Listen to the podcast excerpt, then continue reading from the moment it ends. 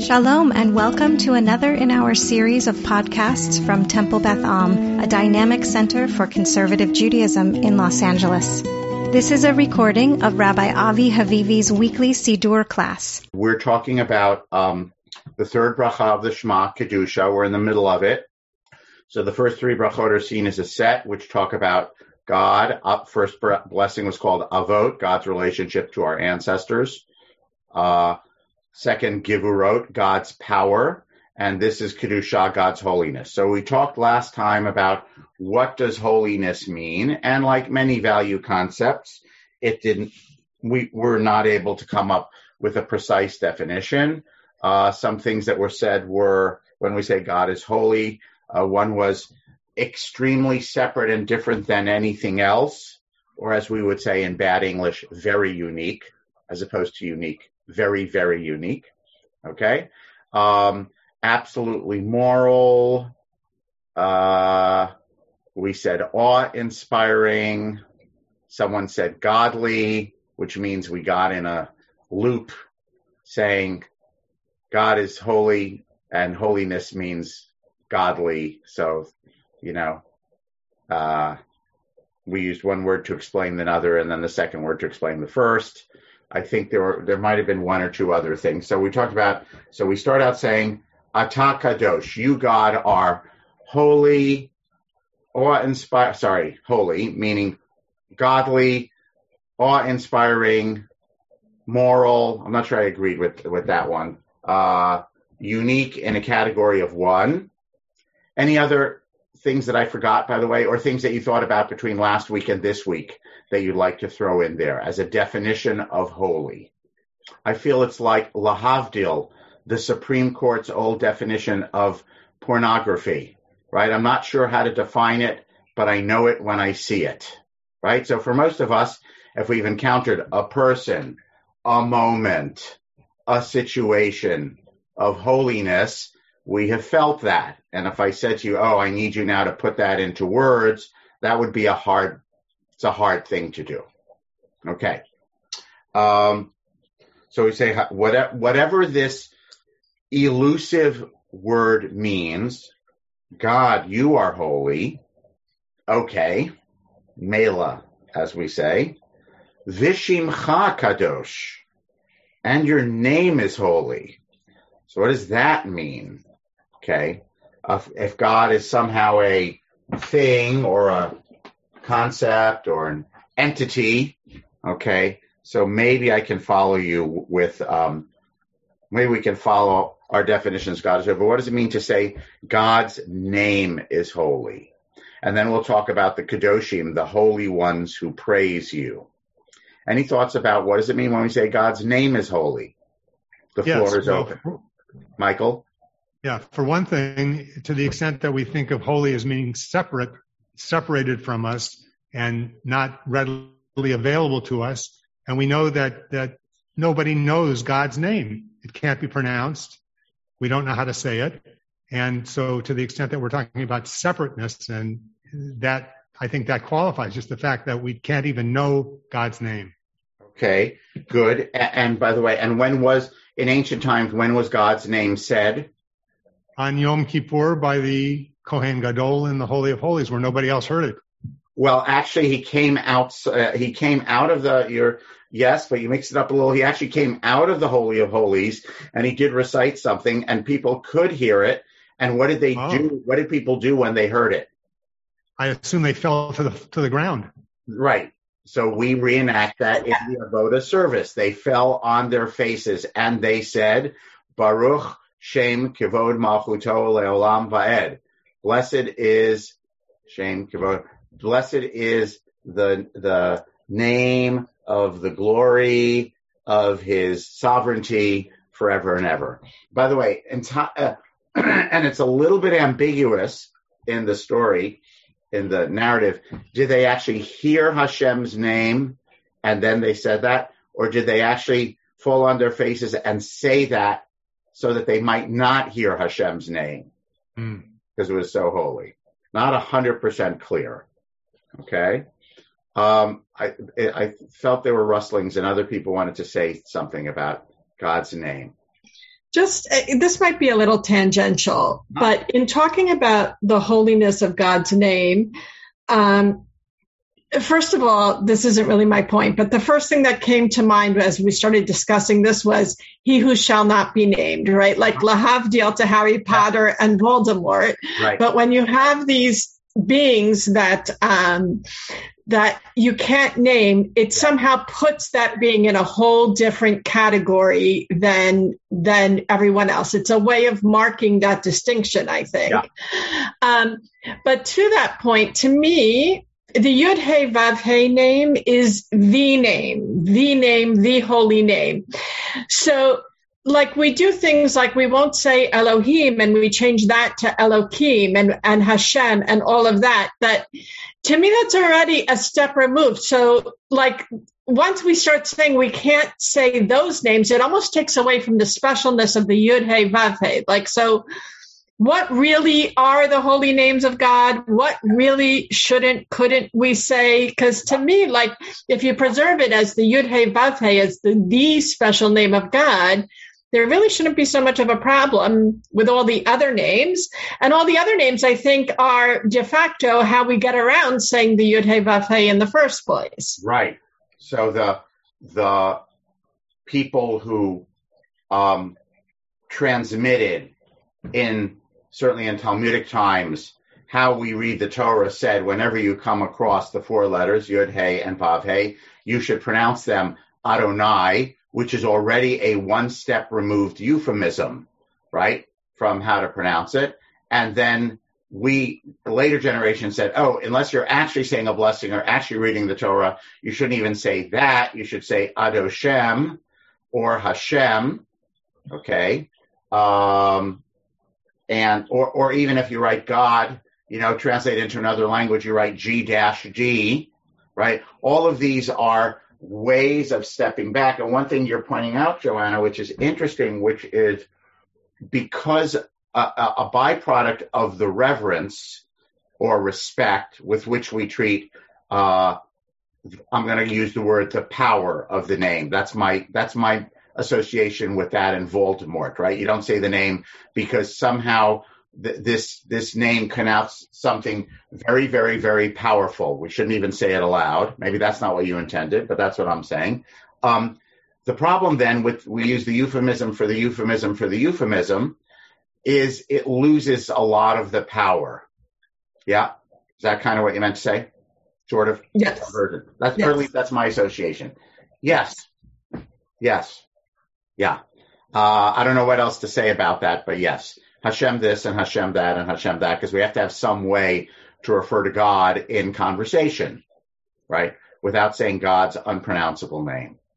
Other thoughts about that? About yeah, uh, Alan? Uh, Avi, yeah. I, this this goes back to when I had a course in the Bible is literature with Dr. Arnold Band in the 70s at UCLA. Uh-huh. And he, ta- he was talking about different names of God and the absurdity of it. He told the story that there were some people in the communities who would say ginger kale, that they wouldn't even say ginger ale they because that was the name of God. Yes, they still do. They still say ginger kale. Right. Uh, right. Lest you, not even when you're saying a euphemism, you're changing it, lest you actually be saying some entirely different word, which is a homonym with that word. And so you have to change that also, even though you're talking yeah. about something that you're drinking. Yes. Right. Um, by the way, what's the vestige? Uh, I don't want to say the vestige, but the echo of Baruch Shem Kivod Malchuto Leolam Va'ed. Um, when you hear God's name when someone is saying a blessing, what is it customary to say? Baruch Hu Baruch Shemo. Baruch Hu Baruch Shemo, which apparently I haven't studied it fully, but is controversial. I believe it was originally a Sephardi custom. Ashkenazi authorities had some trouble with it in terms of whether it's considered an interruption in brachot, in blessings, or not. Okay. So actually, just so people know, uh, it is considered an interruption for purposes of once you start the Shema service, Baruch Hu, through the Amida, uh, through your silent Amida, you're not supposed to interrupt with anything. So actually, when you hear the Chazan say, or Chadash al Tzion Ta'ir, V'niskech ulam me'rali oro, Baruch Atah Hashem Yotzer HaMeorot. You're not supposed to say Baruch Hu Baruch Shemo when you hear the Chazan say Baruch Atah Hashem. Okay, it's considered an interruption, right? Once you're listening to the repetition of the Amidah, you've already you've gotten through the part of the service where we say no interruptions, no extraneous conversation. And so when you hear the Chazan's repetition of the Amidah, then you say Baruch Hu Baruch Shemo for each blessing. But in between the Baruch Hu and your own silent Amidah, you're actually not supposed to. Um, I actually remember, um, so we, many of us grew up with high holiday congregations, um, where the choir went, Baruch Baruch Shema. How many people remember that? Eric does. Anyone else remember that? Right. So, um, I remember, uh, when we got at a certain phase, we got a new rabbi at Temple Beth Am who said, don't do that anymore. And then we had a guest chazan for the high holidays. It was in this period where we had a new rabbi, didn't yet have a new cantor. And the chazan said, Baruch atah Hashem. And then clearly seemed flummoxed that the congregation did not go Baruch Hu Baruch Shemo the new rabbi had trained us not to do that. So the new rabbi on the bima was totally silent, and there was silence, and the guest cantor was clearly very confused about it, right? But halachically, you're act all the way we grew up with everyone going Baruch Hu Baruch Shemo. You're actually not supposed to do that. But again, I want to be clear: only from Baruch Hu through your silent Amida. Okay, that's the part where there's no interruption. And halachically, Baruch Hu, Baruch Shemo, which is a late custom, late means kind of medieval, like a thousand years old, which in Jewish halachic history we consider that a little bit late, um, was not fully accepted by all authorities. And they said you're not supposed to say that during the parts of the service when you are not allowed to interrupt, which is to say from the Baruch Hu till the end of the silent Amida. Everyone follow that? So when you hear the Chazan, you're not supposed to say Baruch Hu Baruch Shemo then in Yotzer HaMeorot and Ahava Rabbah and Gaal Yisrael, okay? Um, and in Hecha Kedusha, if you're saying the first part aloud with Chazan, if it's a repetition um, or some other part of the service where you're allowed to interrupt, then you do say Baruch Hu. You may say Baruch Hu Baruch Shemo when you hear God's name, if that is your custom. By the way, while we're on halacha, I did not intend to go here. Uh, you also are not supposed to interrupt a bracha. That is a bracha for to for you to fulfill your obligation, which means if someone is reciting the hamotzi aloud at the table for everyone to be able to eat bread, you're supposed to listen to it and say amen, and you're not supposed to say Baruch Hu Baruch Shemo in the middle. So that would apply to, let's say, hamotzi, Kiddush, Birkat Hamazon, grace after meals, any other food brachot. If you are listening to a bracha with the intention that it will fulfill your obligation, right? One person recites Kiddush, everyone else is going to say Amen and drink wine. Okay. Then you're also, that, that's your blessing and you don't say Baruch Hu Baruch Shemo to your own blessing. So if you're hearing Hamotzi and you have the intention to fulfill your obligation by means of that bracha so that you can eat bread, you don't say Baruch Hu Baruch Shemo. If I was walking by someone else's table, I had already said Hamotzi and I heard them say Hamotzi, then I could say Baruch Hu Baruch Shemo. Everyone follow that? So if it's your own bracha, you do not interrupt your own bracha. You, same way you, you would not say, if you were saying Hamotzi, you would not say, Baruch Ata Hashem, Baruch Hu Baruch Shemo, Elokeinu Melech Haolam, Hamotzi Lecha Min Haaretz. When I say it that way, it sounds silly, right? Of course you wouldn't do that, right? But same way, if you're listening to Hamotzi and it's your Hamotzi that you're going to say Amen to, then you don't say Baruch Hu Baruch Shemo. Alan, did was there a hand? Did you have a hand? No, that was from before. Okay, got it. Quick question.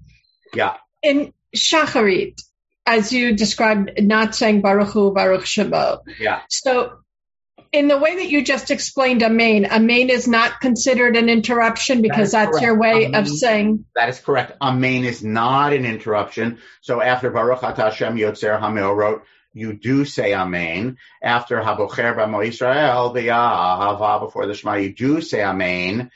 After Gaal Yisrael, there's a machloket or a disagreement because the halacha says you must immediately attach the blessing of Geula to the beginning of the Amidah, and Amen would be considered an interruption, according to most authorities, and that's why the Chazan drops her or his voice at Gaal Yisrael so that the congregation does not hear the end of the blessing. Although there is a conservative movement, Teshuva, written, I think, by Rabbi Dorff, um, which follows another halachic opinion, which says that it's okay for the chazan to say Gaal Yisrael aloud and for the kahal to say Amen, and that is not considered an interruption.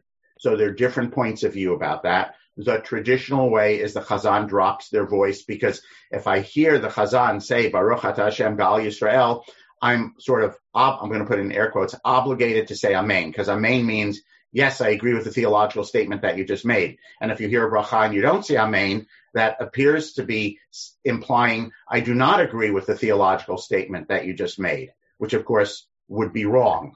Okay. So the Chazan gets us off the hook, as it were, um, from saying Amen Gal Israel by dropping their voice so that the Kahal, the congregation, doesn't actually hear the end of the blessing. Everyone follow that? But again, but there is an opinion that that is not the 100% opinion of the halacha. That is the majority opinion of the halacha, and traditional Ashkenazi practice follows that. The conservative movement does have a responsum that it's okay to say Amen. It's not an interruption, and that is why you will hear some conservative chazanim say Gaal Yisrael aloud, even when everyone is going into the Amida. Joanna, did that sort of anticipate your question? I read your mind. Okay, got it. Yeah. Uh, uh, Avi? Because I, I know I, behind I, that is in camp, we were well trained that we're not supposed to say Amen after Gaal Yisrael. Okay, good. Michael, Michael first, then Alan. Yep. Yeah, the, the problem that I have with that is that I read a halacha that says that if you hear a bracha, even if you don't hear the entire bracha, if you've heard enough to know what it is, you, you say Amen. And so just lowering your voice at the end it doesn't solve that problem. So what I have done, I, I punt. I don't know, maybe people have noticed um, during the services on, on Zoom. And, and, I and I time it so that I say the bracha at the same time as the chazan does. Yes. And that way, you, you never say amen to your own bracha, so that Correct. that that solves the problem for me. Correct. Excellent. Good. By the way, first I'll pose a question, then we'll come to Alan's comment. If you never say amen to your own bracha, why do you say Uvnei Yerushalayim, Rakosh Rameinu, Baruch Hashem, Bo Neverachamav Yerushalayim, Amen. I'll come back yeah. to that. Alan? Yeah. Yeah, I think I think the answer to that question is no, um, my that, question. Go ahead. Say, well, say yeah. what you want to say before. What what I wanted to say before was that I think the person who wrote the the uh, the tshuva on that was uh, Rabbi Rembaum. Oh, thank you. Yeah, because he, he's talked about that. I remember yeah. him giving a lecture about that I at one point. The correction. Thank you, Rabbi Rema. And I know that Rabbi Dorff is a strong supporter of that tshuva and says this is nonsense that we need to say it. I, I, don't want to quote him. I've never heard him say the word nonsense. He says you don't need to drop your voice. You can say it aloud. Da da da. Um, by the way, the answer to why you say bo and Yerushalayim Amen is although in general you don't say Amen to your own brachot because Amen means yeah, sister, right on. I agree with what you just said. That's what a main de facto means. I agree with the theological statement that you just said about God's magnificence and beneficence. Um, the halacha also says when you say a series of brachot that are obviously a unit, um, then you do say a main after the last one. So because originally Birkat Hamazon was three blessings. The fourth one was added later. Okay. Baruch Hashem Hazan et Hakol. You don't say Amen to your own bracha because I'm in the middle of a sequence of blessings. Boneh Barachama uh, uh, Ala Aretz Ve'al Amazon. Boneh Barachama Yerushalayim. I have finished my series of blessings and I say Amen. You will actually see in some Sephardi Sidurim at the end of Yishtabach, right? Yishtabach before the Baruch there's an Amen. El Yachid Amen. Because that is the end of the series of blessings that constitutes Psuke de Zimra. I opened with Baruch Sha'amar. I closed it with Yishtabach. I've now closed a series of blessings, and Amen is the marker that shows that I closed the series of blessings. So you'll see that in some Sidurim. And it probably come probably comes up in a couple of other places that I can't think of off the top of my head. So if you have a series of brachot, okay, then in some practices you say amen at the end of that series. So that amen, even though you're saying it to your own bracha, it sort of has the function of saying period, end of liturgy, end of this piece of liturgy. Isn't uh, that what you oh. just said? One of the arguments for saying Amen at Ga'al Yisrael, you've come to the end of Kriyat Shema U'virchoteha? Yeah, except the problem is that we have an explicit Mishnah that says you must attach the blessing of redemption to the Amida without any interruption. So then the, the question becomes, the secondary halacha question is, is Amen an interruption or not? And then we're in the weeds. Right. So all yeah. the medievals had opinions about this. Alan?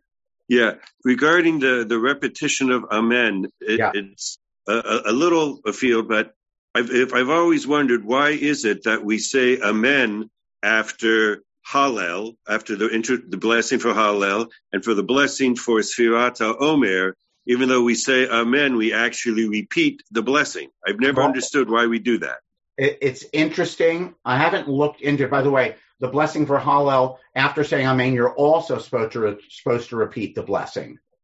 The, the yeah. Chazan's opening blessing, right? Meaning, um, yeah, it's an interesting minhag question because, for example, for Sfirat HaOmer, like Hamotzi or Bore Pri Hagafen, why couldn't I just say Amen and then go on and count the Omer? Why couldn't I just have the, intent, if I can sharpen the question, why couldn't I just have the intention that the Chazan's blessing is to fulfill my requirement? I can listen with intent, say Amen, and then count the Omer. The same way I can listen with intent when you say Hamotzi, say Amen, and eat the bread. I don't need to recite Hamotzi. Okay. Uh, I don't know the answer to that question off the top of my head. That would require some research which I definitely will not do between this week and next week. Okay, that's a, that's a tzarich iyun. By the way, if anyone uh, comes up with the answer, or you know, the the easy way to find the answer, the easiest way would be Meyer Schwartzstein. Um, ask uh, Rav Yosef Kanefsky when you're in shul this Shabbos morning uh, at B'nai David, and he'll probably know the answer. Then come back and tell us the answer next week. He's or coming to the library minyan. He's coming to the library minyan. He can't do it. He can only ask you because you'll be there too. But then I don't know the answer. All right, Michael. I think you yes, I was going to say. It seems to me the only the only reason for for having to repeat it is that it must be a bracha that cannot be delegated to somebody else to say for on your behalf. And so I, I, why would that? I understand. I'm just saying. Okay, you are now positing some halachic category or dictum of which I'm not sure I am aware. Well, what I would want to look for is if, if perhaps, if I were researching it, that, that perhaps it's, it, it cannot be delegated because it's too personal. For example, if we're doing Hallel as an expression of, of joy and gratitude, how can you, how can you delegate someone else to, to express okay. your gratitude? I got it. This could be the midrashic explanation of some halachic thing. I'm just telling you, I don't know about it. I don't know anything about it. I don't know the answer. Right. By the way, this is different from Kiddush. If you go to some Orthodox homes, you will see different people saying Kiddush, and that is because there is a, a practice that some people have that every household needs to have Kiddush recited. So in some traditional, usually Orthodox homes, although I've seen some conservative Jews who do this, they'll give each male head of household at the table a cup of kiddush, okay? Because mm-hmm. there's a minhag that uh, kiddush should be recited for the household. So when there are two or three households coming together, the head of each, I'm going to put it in air quotes, the head of each household um, uh, uh, gets a kiddush cup and recites kiddush for their family. Okay, so that's why, because you might say, wait, I've seen other people reciting kiddush, uh, at a, also at a communal Friday night dinner, different people are saying Kiddush. They're not all listening to one person lead and saying Amen. The way usually for Hamotzi, they may be listening to one person lead and say Amen. Um, but by the way, this thing is no, ob- there's no obligation, meaning I can listen to you say Hamotzi and say Amen, and then I'm allowed to say my own Hamotzi and say Amen. Okay? That is, that is permissible, right? And it's not considered disrespectful. Okay? It's just the halachic practice is it is it is considered just as valid halachically to listen to one person recite the blessing, have in your mind the intention that this is fulfilling your obligation. You say Amen. This is just as um, just as good, just as halachically effective as if you said the blessing yourself. Friday night Shabbos Kiddush is a little bit different because it has to do with households. Okay, so that's why you'll see this differently from Kiddush from Hamotzi. You don't see it even in Orthodox homes like every head of household needs to recite Hamotzi for their family. That's not how it's done. Larry? Thank you. Um, I'm tempted to go off to continue in the weeds, but I'd like to get us out of the weeds and back to the original question, if you don't mind. Me mind. too. Me too. I would love to leave the weeds. Thank you. Let's go back to holiness. What does it mean I- God's name is holy? Yeah. Yeah, I, I have an idea, but I also know that I have an I have an argument against my idea. Okay. You may pre- you may present both. Okay, so the so well, I'll present the argument against it, which the argument against it is what I'm going to talk about is you is the uniqueness of um, of the sanctity, the kedusha of both God and God's name, as opposed to the kedusha of other things like Aron HaKodesh or Am HaKodesh, etc., Am Kadosh. Um, I think that that, and I look at this sort of evolutionarily, that the the concept of gods, of divinities, of supreme beings, has in antiquity and even to, in modern times, it's often anthropomorphized, uh, and even in our own religion and in, in Judaism, there's there's a tension between the anthropomorphic God that we read about, and then this concept of we can't know God, we really can't understand God, so it, the, um, it's almost like the Wizard of Oz. The, forget, ignore the man you see behind that curtain. Ignore all these anthropomorphisms that you're reading. They don't really exist. That's not really what God is. And then we said clearly we can't even have idols because that's not only an anthropomorphization, but it's also a, a making God symbolic. So we have no idols, but we have to have a name. But then the name itself becomes we, we can't define God, but at least we can name him. So in the same way, we make that separation that no, we don't really say the name as well.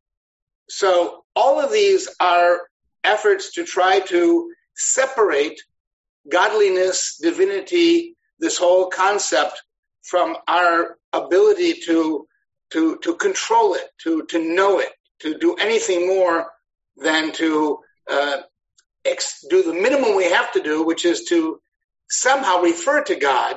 And that's one of the reasons I think for this second, third, and fourth degree separation from the name of God and the what I consider to be the ridiculous practice of the G dash D. And maybe I'm even arguing against my thinking that it's that it's ridiculous. It gives, So- and, it gives and it gives power to uh, the name of a Norse divinity. But go on. no, I, I'm pretty much I'm pretty much done. So I'm seeing that prayer of God is holy and His name is holy. These things are separate. You can't you can't really know them. You can't really control them, but they are the things that need to be powerful in your life. So we're trying to say something or, or, or in point to that which can't be understood, can't actually be expressed, and cannot be grasped.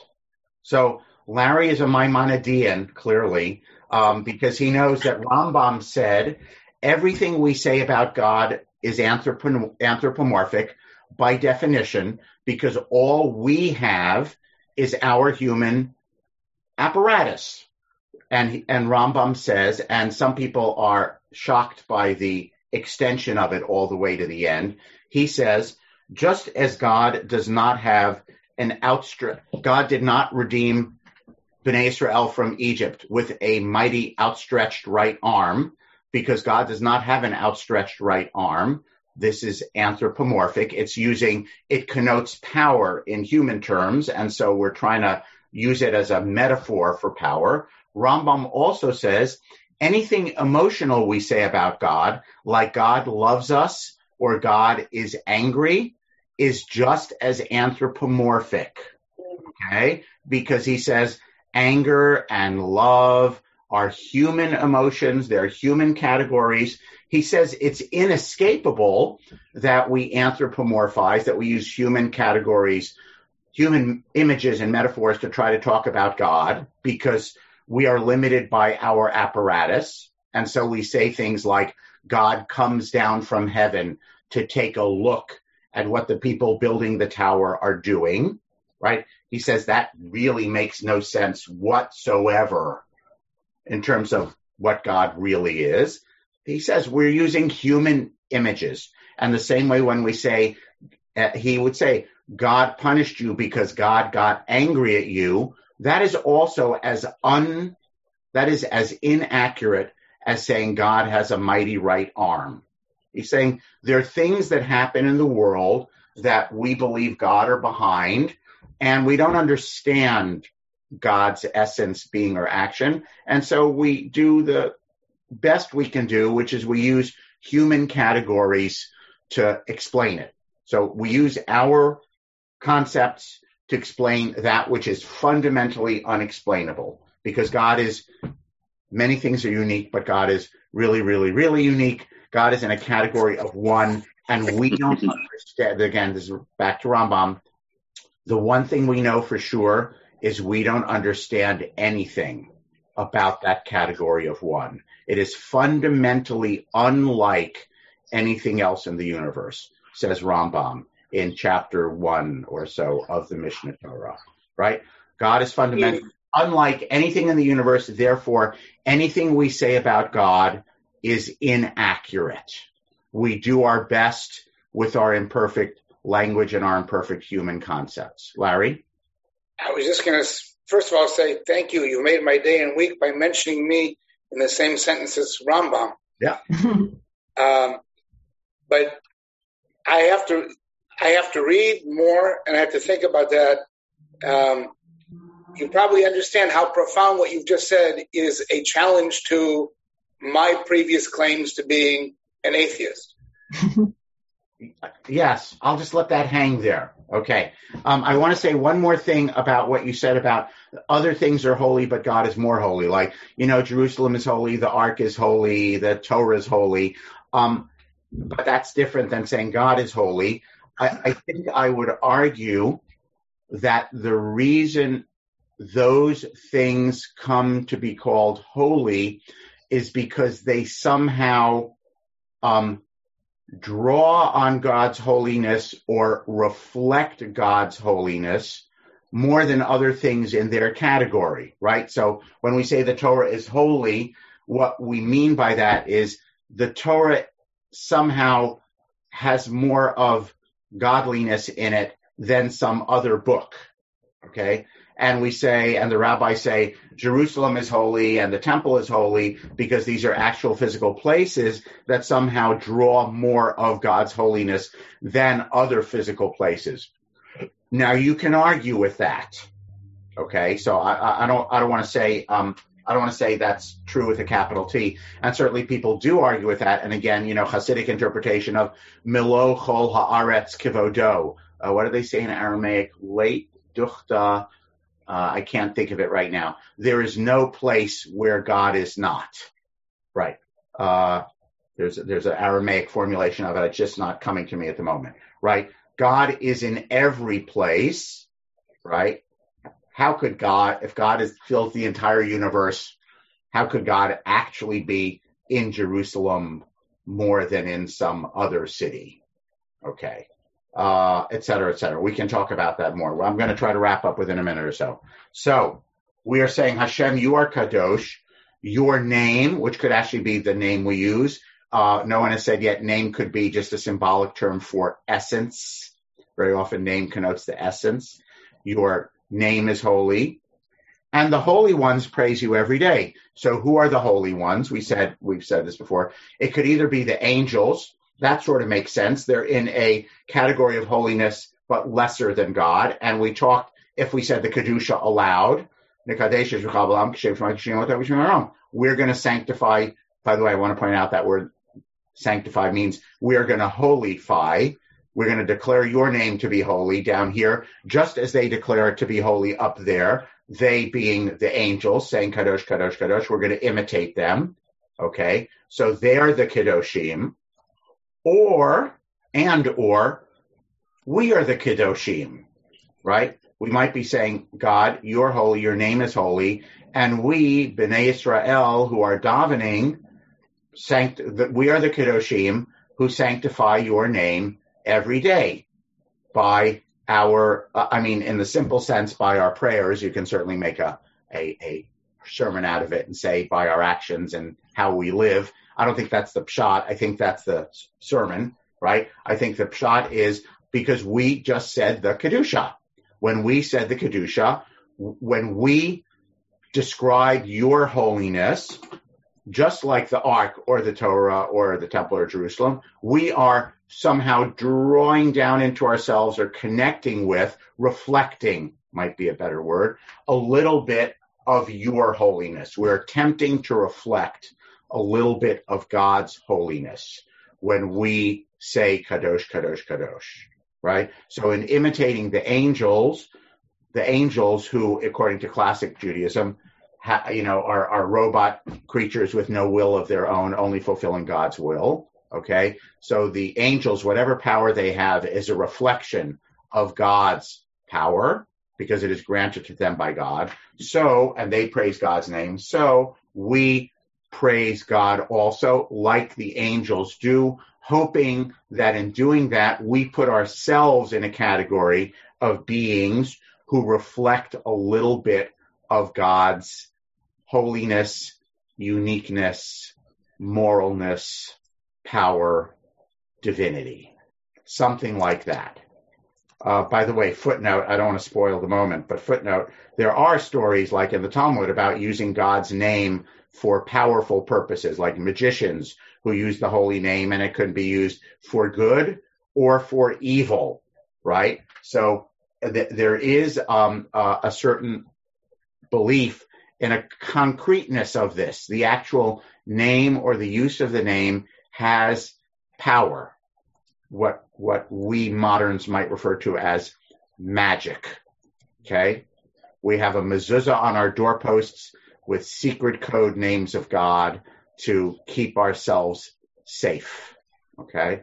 So you can call it you can call it holiness, you can call it religion, you can call it superstition, you can call it magic. I think there would be different definitions of that. But certainly the Talmud has stuff about the name can be used, uh, the, the, the, the power of the name can be harnessed by certain people for purposes of life or death. The golem, right? Um, okay. Uh, any final comments? And then I would like to go on to the next bracha next week. Meyer, please. Uh, just uh, two things as it relates to God's name.